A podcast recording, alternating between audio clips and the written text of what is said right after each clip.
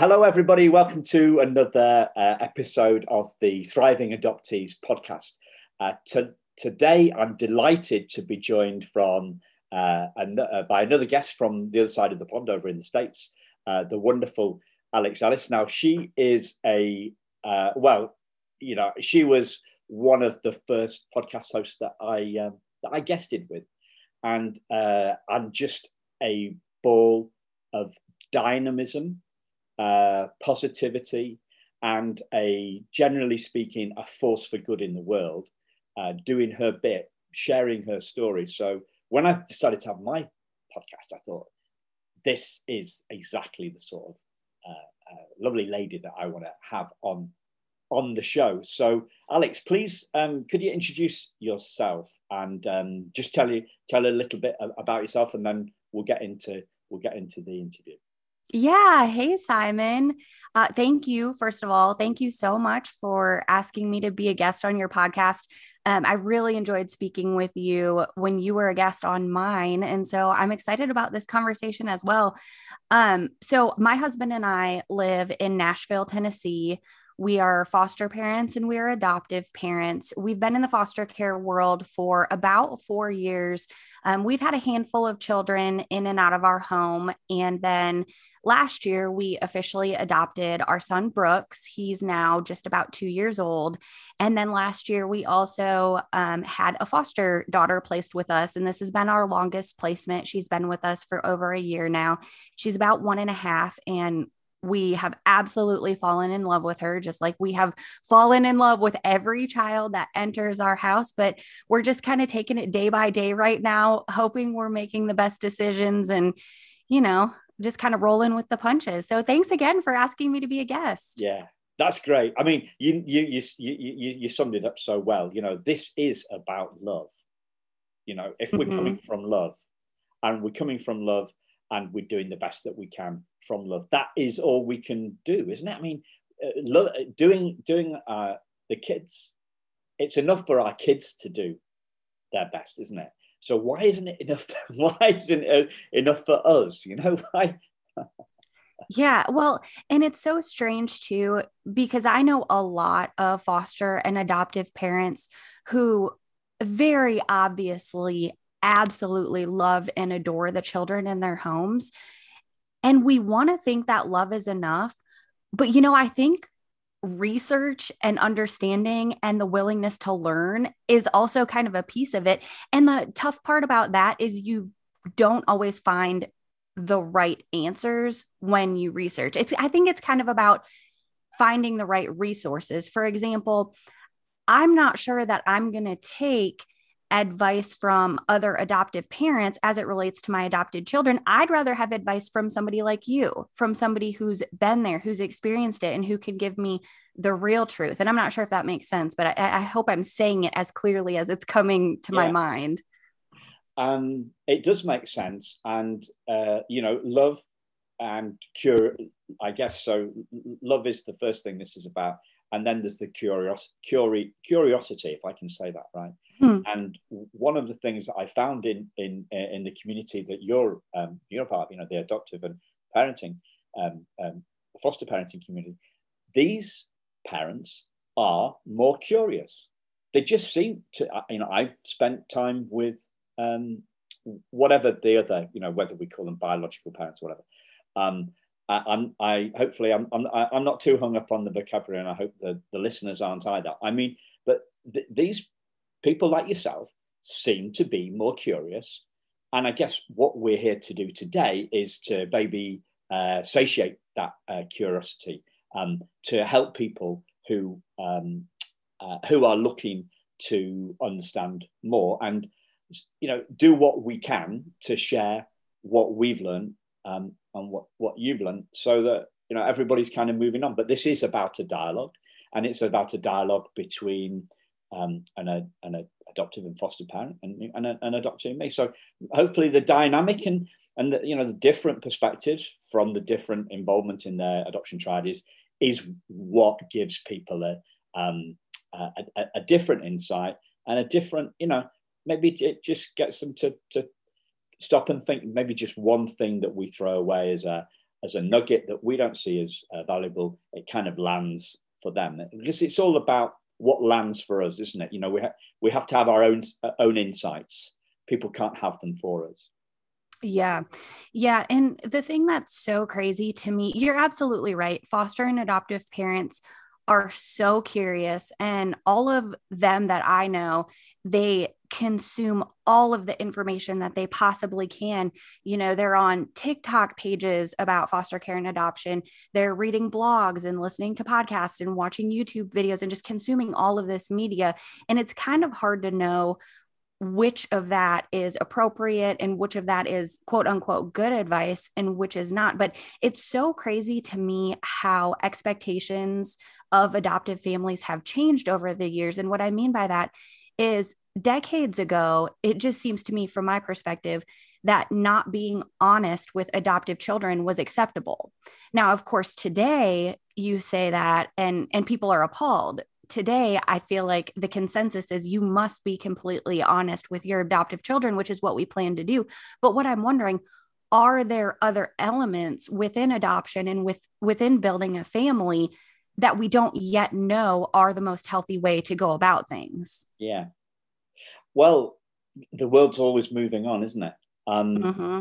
can i can i just ask you this is a question i, I love to ask um, as a kind of like um, a, a, lead into all this stuff is you know what when I say the word thriving adoptees, you know what what the, what for you? What does that mean for you? What are the ingredients that you, you, have that you've learned along the way?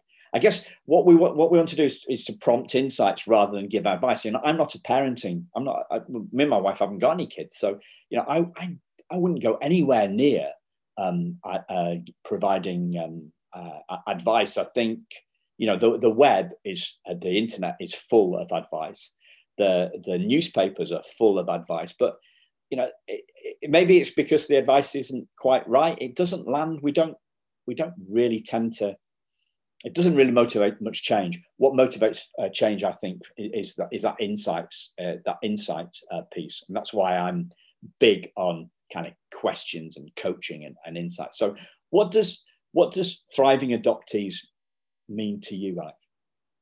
That's such an interesting question because, of course, I think about often every day what decisions can I make today that will help my kids to feel happier or to have a fulfilling life. But I've never thought about it from the perspective that you just presented it. So I guess, I mean, as far as the ingredients, like we talked about before, the number one ingredient is love. And I can very easily say that I love my children more than anything in the entire world. Um, that's an easy answer. But on top of that, I think as I help my children grow and help them develop into teenagers and adults, I really would like them to view the fact that they've been adopted as something special. I want them to look at it like some kids look at their curly hair. Hey, I have curly hair and not all my friends do. And that makes me extra beautiful. That makes me extra special. And so that's how I want them to view their adoption. It's not necessarily something i mean it, it, does make them different from a lot of the kids maybe that will be in their class but it's something that makes them unique in a good way. And i think that's my ultimate goal at least for coming years as my kids start to get into elementary school and start to kind of understand what adoption means. Yeah. Yeah. The thing that pops into my head about that um, uh, alex is that we have to see things for ourselves so um, it's that insight piece, right? So um, my mum said something really loved, lovely to me. You know, my like mum, mum was 82, right? she said something really lovely to me um, the other week, and it didn't land for me. So what I mean by that is kind of like I didn't take the compliment. So I think we we live in a world where you know, uh, we're so we, live in a culture. The Western culture is one where we, as uh, as adults, we kind of downplay our strengths and we focus in our in our weaknesses. And yes. we do that. We, we do that amongst our. Uh, we, we do that to ourselves, and we also do that to let let's say politicians. Okay, I think you know perhaps you Yeah. know who I'm thinking about, but I'm not just thinking about the obvious politicians. I'm thinking about all of them. But we kind of like, um, and this for me, this relates to what I was saying at the at the, at the start, which was I gave a, and and I did this intentionally, right? I gave a positive shout, out and encouragement to adoptive parents and foster parents because I, in my experience, they are more curious and more open to learning more, more new things um, about parenting than let's call them biological parents. So I did that. I did that on purpose because it's hard to see. It's hard for us to see um, our strengths. It's hard to see. It, it's hard for us to see our um, our picture when we're in the frame. Yeah. So I I actually gave that as a compliment to the listeners because I'm assuming a lot of them will be adoptive parents and foster parents, and I am and I'm recognizing that for them because they might not recognize all this great stuff that they're all already doing because we have this tendency to downplay uh, what what we're doing. We just don't realize it. Well, it's natural. Yeah, it's it's natural for us to do this. So I'm I'm I'm, I'm perhaps I'm over egging this. I don't know whether does that that make sense to you because we, what we want we need to we need to be the change that we want to see in the world um, for our kids. So if we're not great at seeing our own strengths, then then then our parent our, our kids are gonna they're gonna copy what we do, not what we say. Yeah. Yeah, absolutely. I have two thoughts on that. The first, though, back up just a little bit. Are you not going to tell us what your mother said to you that didn't land well? Um, do you know what? I can't even remember it. That's how badly it landed. okay. That's how badly it landed. And well, for me, it, it, you know, it was a lovely thing. Um, the the um, a, a, a little story uh, uh, pops into my head about a compliment um, that I once gave somebody, and she said, "What?" I was complimenting her on a on a top. You know, she had this lovely top on, and it had a lovely. It was a lovely color, and I Mhm. said, "That's a great top." And she looked at me like, "What?" Like I was Really? joking, like I was being ironic. And, no, no, I, I love that top. I had a top that color. I had a shirt that color years and years ago. It was one of my favorite shirts or something like that. And and she looked at me, she said, you know, are you taking the Mickey? I said, no, I'm not. and, and and I had a couple more goes at trying to uh, trying to get the compliment to land. And it didn't land. So so I so I can see it in other people, but you know that doesn't mean that I, I do it myself. I don't hold myself up. I can't remember what it was that my mum said to me. Um, wow. But um, Wait, I need to, I'm sorry to interrupt you. I also need to have you explain something to me because this is not a common phrase in America. What does it mean to take the Mickey? What is that? um, that's like uh, ribbing somebody or um, or having a joke at their expense. Oh, that's funny. I hope you have um, a lot of American listeners too. So that way I can kind of help decipher. yeah. Um, yeah, we. I mean, we have adult phrases as well, but this is a family show, so I, I wouldn't. I wouldn't the other word. Uh, you can probably guess what it is. Um, it- it's an alternative to Mickey, but yeah. okay. Okay. Um, but yeah. So, so um, yeah, getting getting other people to see their see their how special they are. Do you know, like getting Yeah. to see, getting our kids to see, seeing it for ourselves, seeing how special we are for ourselves, not in a big-headed way, not in, in not in a immodest way, but like that for me, you know, because the better we can see it for ourselves, then the um, the more likely we are we are going to be able to get our kids to see it for themselves. Yeah, and that's such a great point because as you're speaking, I'm thinking back at times through my childhood and just trying to think of um, what the relationships looked like just between me and my group of friends, let's say when I was in third, fourth grade.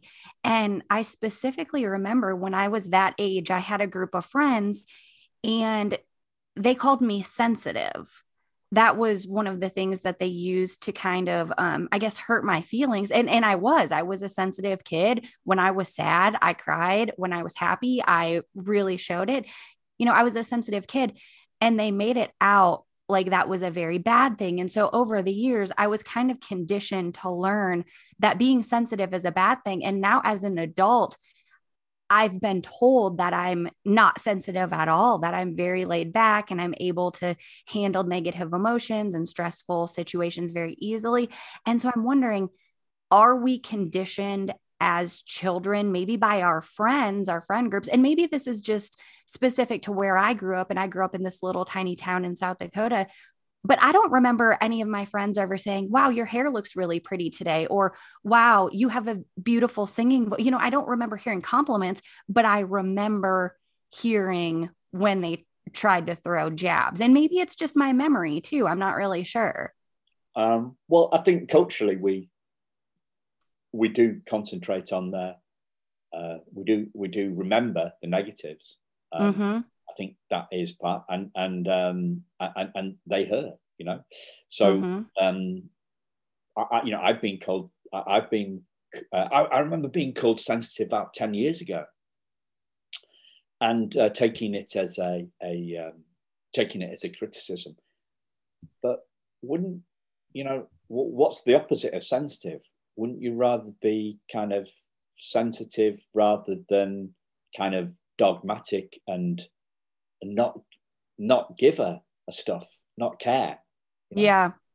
It's like, yeah. Well, um, but yeah, we will take it. We will we will take those things as you know. Bit so people would say, well, it's better to. You know, I'm sure you, you know would you would say, well, it's better to to, to your kids, right? It's better to tell me how you're feeling, mm-hmm. um, rather as than an adult emotions. Yeah, as an adult, I would say that, but as a kid, I feel like I was kind of conditioned to believe that being sensitive it it was a bad thing. Yeah, it's um it's seen. I mean, traditionally, it's seen as a, a sign of weakness. Um, so I've just been listening to a, a, a podcast um, uh, whilst I was walking the dog, right? And uh, it was about a uh, a high achieving um, a snooker a snooker player. So like a world champion in snooker. You know, snooker is not. It's it's a it's a big sport in some place. I mean, is it a sport? I don't know, um, but you know, it's it's big in some areas.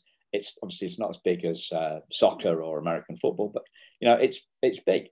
And this this guy was saying, you know, um, when I was when I was practicing on my own, uh, you know, I, I I would show my emotions, you know, to my manager or my coach or whatever, or, or, or just let them out to myself. But when I was playing in a tournament, um, I had to bottle those up because uh, the opponent would see weakness.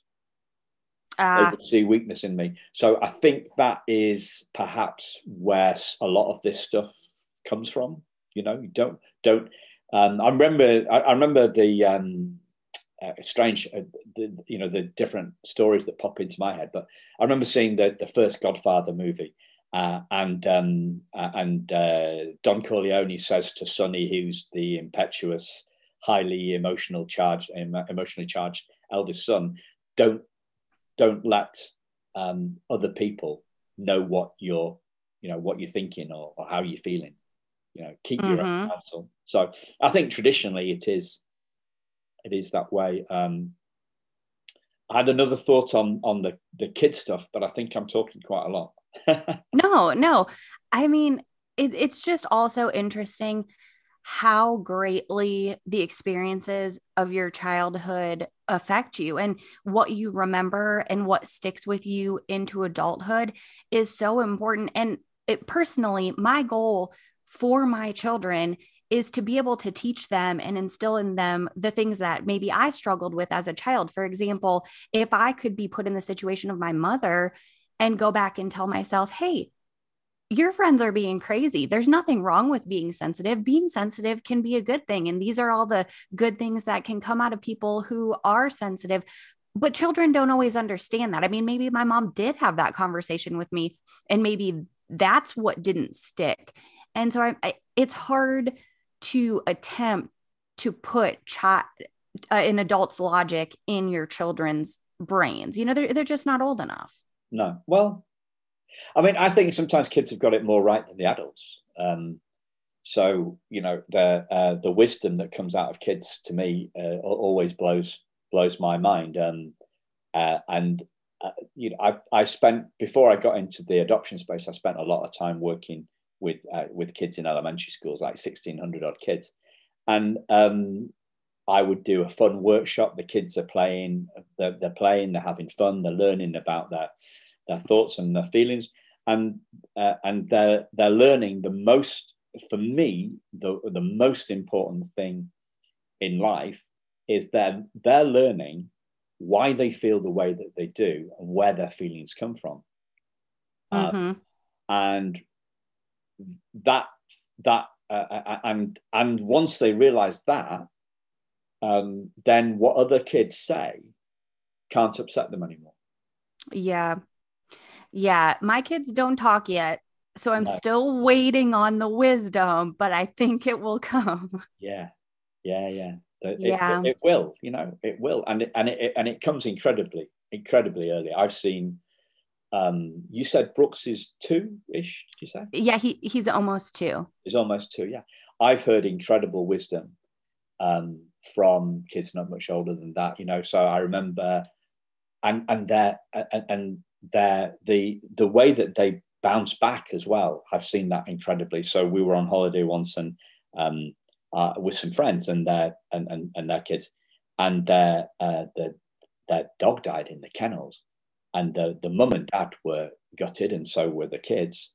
Um, and then the next morning, the the youngest child was like, well, that means we can get a new dog. And, and she was over it. She was looking forward to the, she was looking forward to the to the new puppy arriving. Oh she my was goodness. Bouncing, she was bouncing back way quicker than other people, um, uh, than the adults, you know.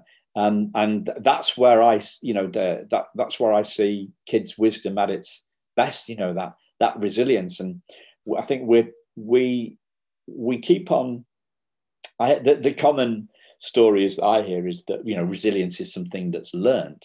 Well, I, I think actually fragility is learned. You know, people learn um, that they are fragile rather than they're resilient. I think I think we're born I think we're born pretty resilient. Yeah, yeah, absolutely.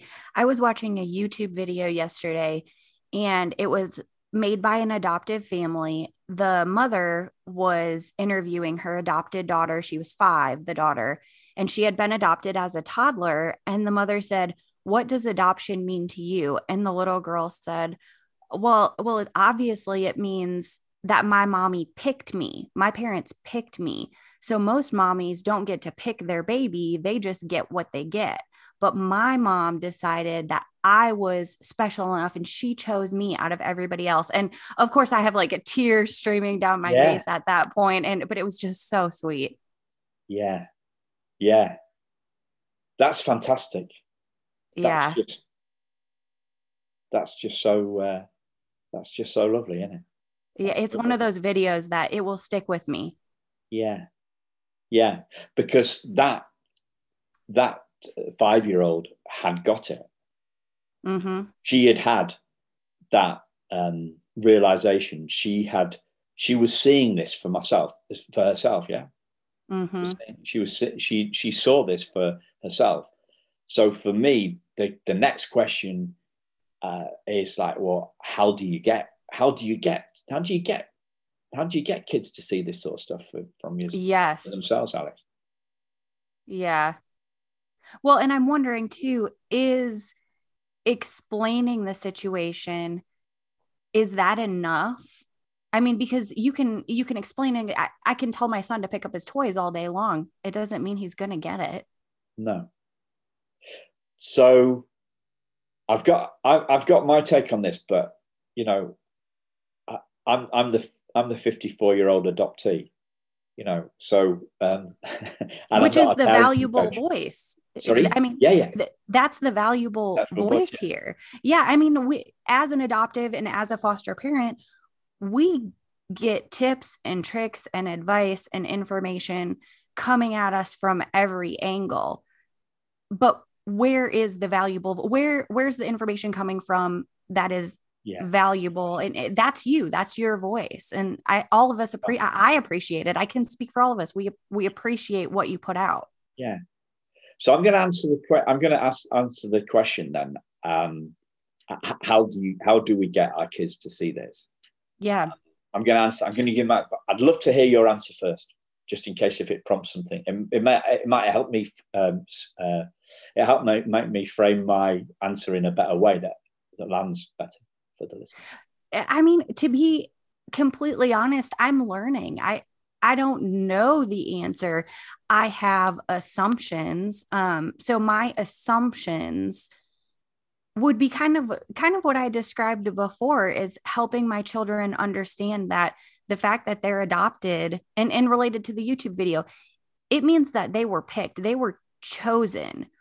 We didn't biologically have a baby and it came out just being the random child and the random personality that we got. We ch- we made the decision, we chose to pursue adoption. It, we chose these children.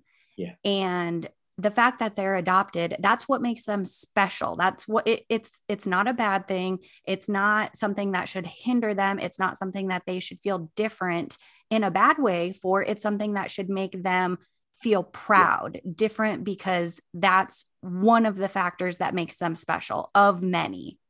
Yeah.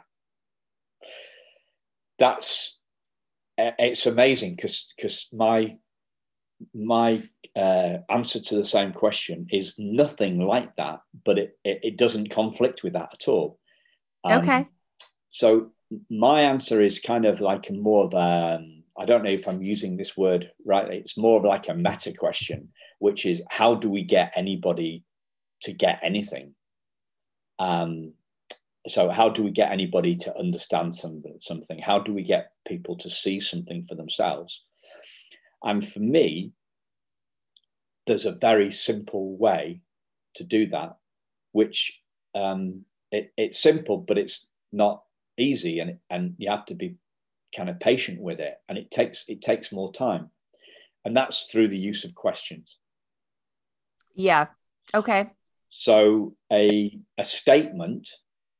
Oh, well, let me go for a, let me go for um, the the first end of the spectrum. Right, is a command. A command has an exclamation mark on it, right? So, mm-hmm. uh, like sometimes we've got to use those commands to get people to do something differently. You know, so if my wife is about to, um, um, you know, she's checking a text, we're walking the dogs, and she's she's checking a text, and and we're about to cross the road, and an electric and a, and a Tesla's coming the opposite direction. She can't hear it because of the electric engine. Then I'm going to shout stop at her to stop her getting run over by this silent car, right? So mm-hmm. that that has you know an ex, a command has its place. The next statement, the next thing would be um, like a statement. A statement ends with a full stop. So statements have that that that you know like an update having a phrase. But then from this perspective, how we get somebody to see something differently for themselves, we ask them a question, and a question ends with a a hook on the end of it. And the hook is almost like a little tool that draws the insight out of the person's um, brain, subconscious, out from within them. And then they see it for themselves. So, uh, and so for me, that that's how I try to have my conversations with more of those questions.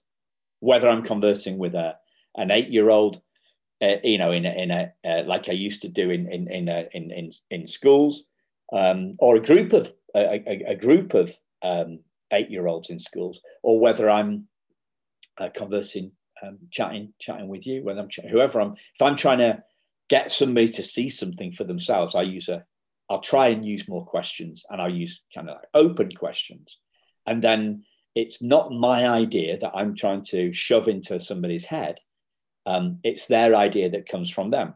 So, um, and the uh, the word uh, the, when I heard about this first, I, I heard uh, so um, I heard it the, the the the root of the word educate comes from a Latin word, Latin verb, educare, which means to draw out of somebody. So this kind of the old, you know, we talked earlier on about how society has changed. So, but the the the the, old idea of education is kids, you know, lined up in desks, people trying to force feed information into their heads, throw mud at the wall and hope that it sticks. Now, not much of that really sticks, not with the deeper stuff. What we're in a better, but if we draw the questions, draw the information out of them, it's their information and they're more likely to see it for themselves. Okay, so this is very, very interesting. I have two thoughts. Um, the I- exact way you're explaining this but I'm a college student and right now we're doing a lesson in entrepreneurship, which is you know working for a company that's owned by somebody else and the way you explained it that exact topic was explained in our textbook just last week. And so they kind of m- made the same points. Um, if you're let's say in a meeting with a bunch of your peers and you're trying to convey a certain opinion or a certain topic instead of just laying it out there, lead them to the conclusion by asking them questions to get them there, which is so interesting. But the other thing that I wanted to mention, um, you're probably going to think I'm a complete wackadoodle, but a few years ago, I was very interested in hypnosis and hypnotherapy. And so I took these classes online and it was like a year long process. And basically, one of the main elements that this particular hypnosis school taught is that people um, fall into one of two categories they're either a physical or an emotional when it comes to their suggestibility. And you can kind of ignore that terminology because it doesn't exactly fit with what it means. But um, people are somewhere on the scale. For example, you could be 70% emotional and 30% physical. Anyways, the difference is in how they prefer to receive information and how they interpret information. So, physical people prefer to have information told to them literally. So, if I'm using this example with my son Brooks as he gets a little bit older, telling him that you are special because you are adopted, that would work for him if he was a physical. But if he was more emotional, he would then prefer to have um, inferred suggestions. So, in that case, maybe I would have a book laying on his bookshelf that basically said that, you know, it was a book about a child who was adopted and he was special because he was adopted and he, you know, he had this wonderful experience and this wonderful family. So instead of telling him all of these things, I would let him notice the book and discover the book and infer that hey this little boy was adopted. So he's wonderful and great and is living a, a, great life. And so i'm inferring that or he's in brooks is inferring because he's adopted that's also the case with him. And so i just thought that was interesting those parallels. And you might think i'm a nut job for my hypnosis um, explanation but that's that's just kind of how i connected it in my mind. Yeah. Um, i don't think you're not job at all um, uh, I, you know, as you were talking there, I was thinking, hmm, interesting. Uh, I think you know we have to we have to adjust our approach uh, to uh, to our individual children. That's it. I mean, you, yeah, we have to. That's we we adapt our our, our approach. Um, uh, interesting other stuff. I was thinking. Well, I was thinking, which camp am I in? That, that was the other thing I'm thinking. Mm-hmm. And then mm-hmm. I'm thinking, well, you know, have I have I learned from both? Um, uh, have I learned from both? Uh, you know, inference and you know inference and being told. And I'd say both. And I was trying to think of different examples in in uh, for both of those. And so, yeah, it it's we're not here to give people the 10 ways to do that you know 10 ways to make your child see that how that perfection for themselves we're not that that's not like what we're that, that we're not we didn't set up to rattle through 10 strategies um, i guess what we're trying to do is get get people to to think. And and as I do that, as I say that, uh, you know, a thought comes into my head. Well, nobody's got any time to think, Simon. You've just got to tell them what to do, and everybody's so busy. So that's the thought that goes into my head. But um, so it does take um, it, it it does take time. We've got to be uh, flexible. We've got to learn. You know, we learn we learn to walk. You know, Brooks learned to walk by falling over and going again. You know, it, it's being kind on ourselves. You know, you said right at the start, you know, this is that you're learning all the time. Um, and, learning all the time is we, what we want our kids to do. So why don't we do that ourselves? And the, the people that are listening to this podcast are open to doing that. And the people that aren't, you know, the people that are most in need often of, of, of, of, um, uh, of different insights are the people that are less less open to it. So it's a tricky one sometimes. It really is.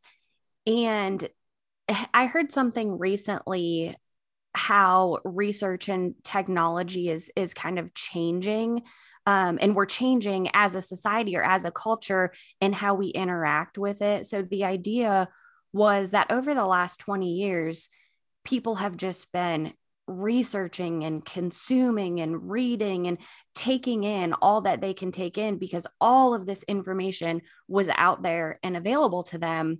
And now, as a society, we're kind of shifting and transforming a little bit from looking at everything that's out there to weeding out what's the most important, what's relevant, what's factual.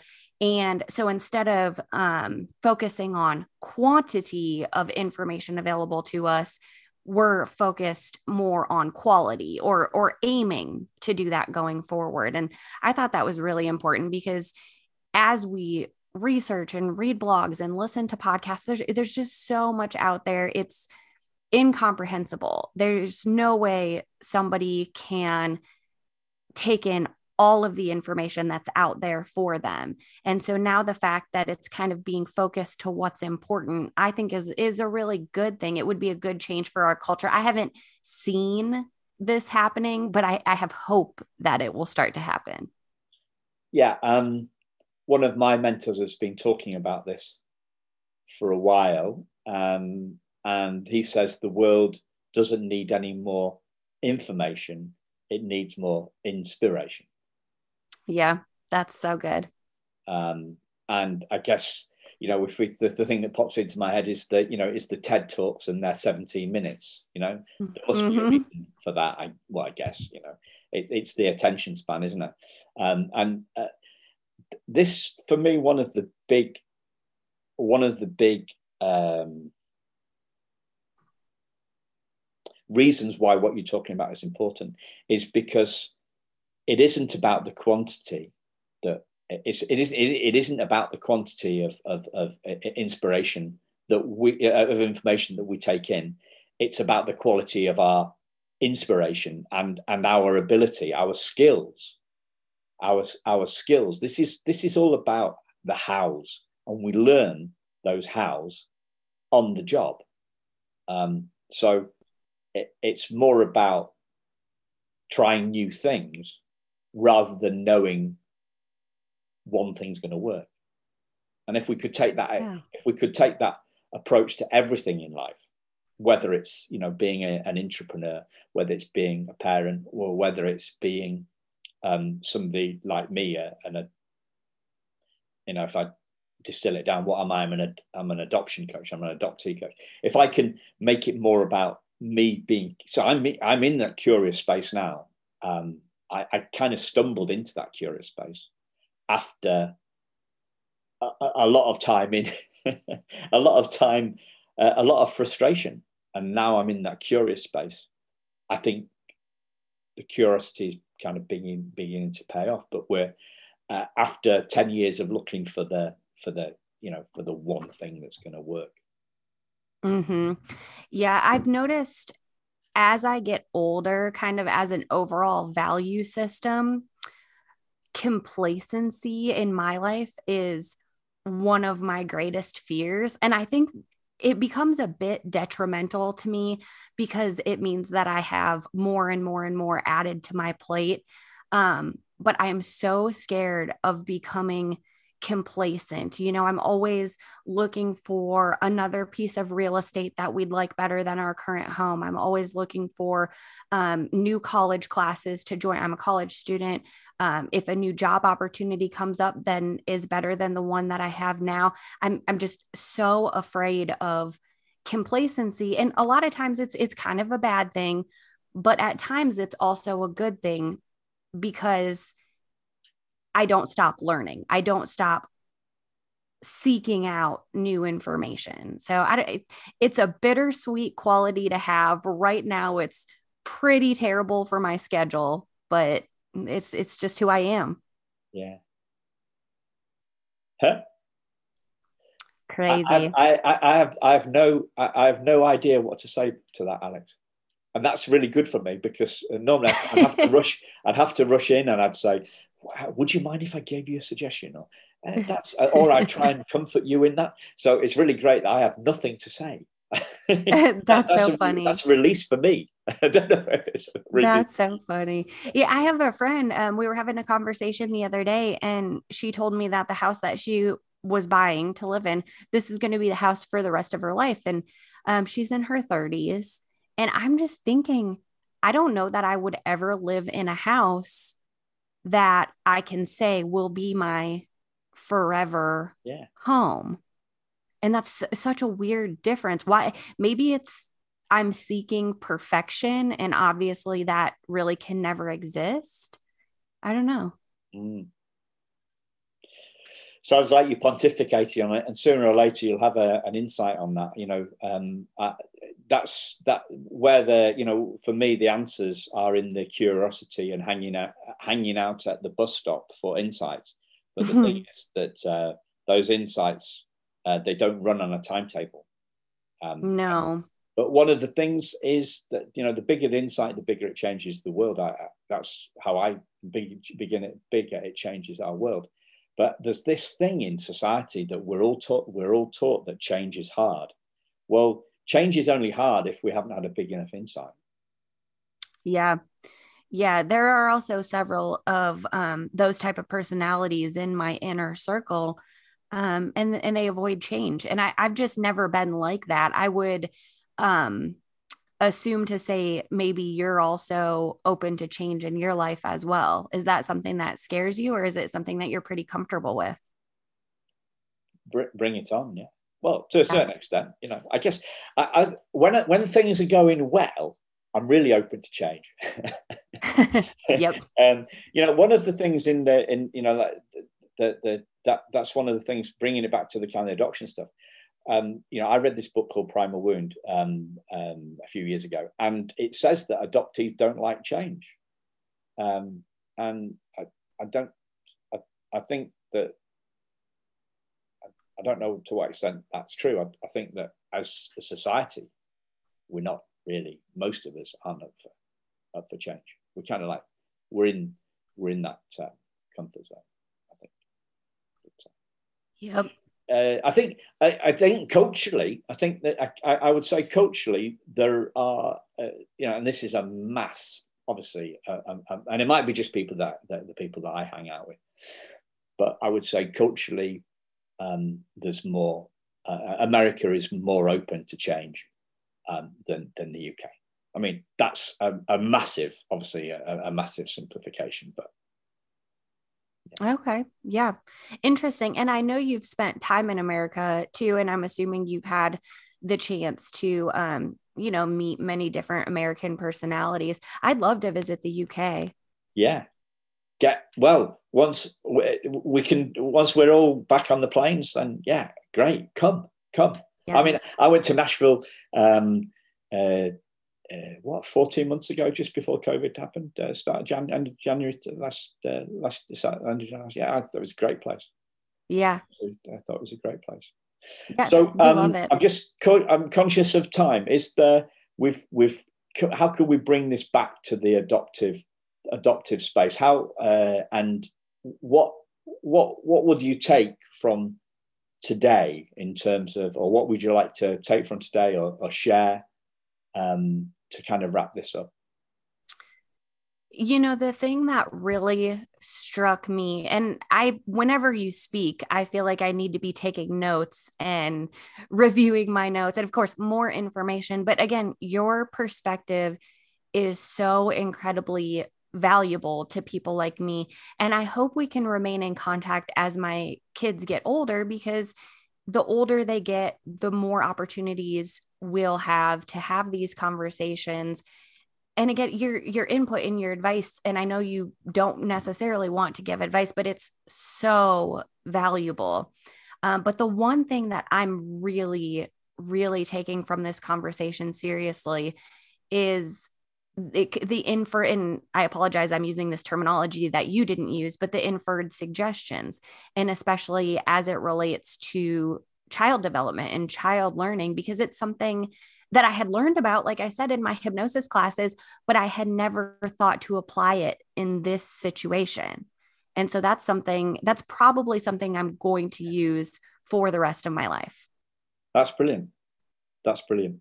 Um,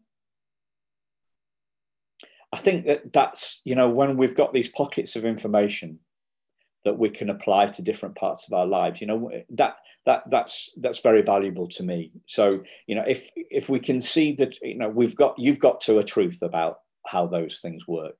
And therefore you you're very open you're you, it's very easy for you to kind of like take a part of what you know to be true in one part of your life and and and, and transpose it into another part of your life.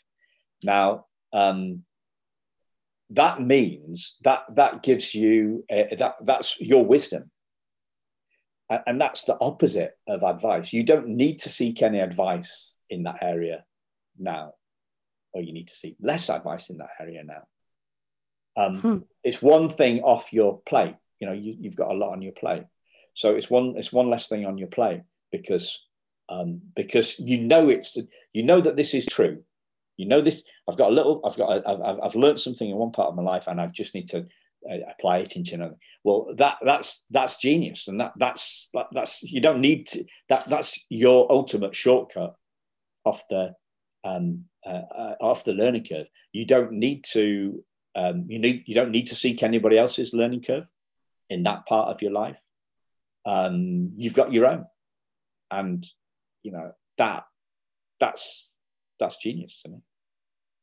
Yeah, it's so interesting. Um, I just, I really appreciate your perspective. And I'm so excited that you've decided to start a podcast. I can't wait until you go live.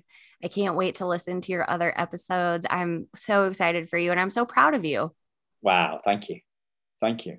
Um, and you know, I think the biggest thing I would say from this is, uh, you know, the biggest takeaway I would say for, to, for, for me to sum this up would be to, you know, to to curiosity.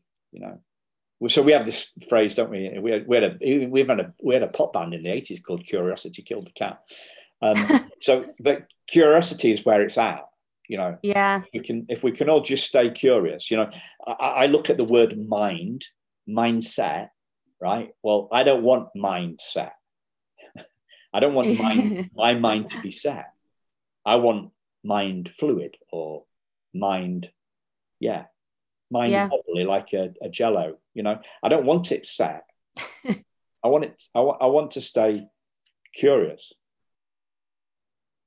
Yes. Yep. And keep exploring, because that's where the fun is. Mm hmm. Yeah. So good. Jolly good. Let's speak again soon, Alex. Thank you, Simon. Thank Thanks you so much. Thank you.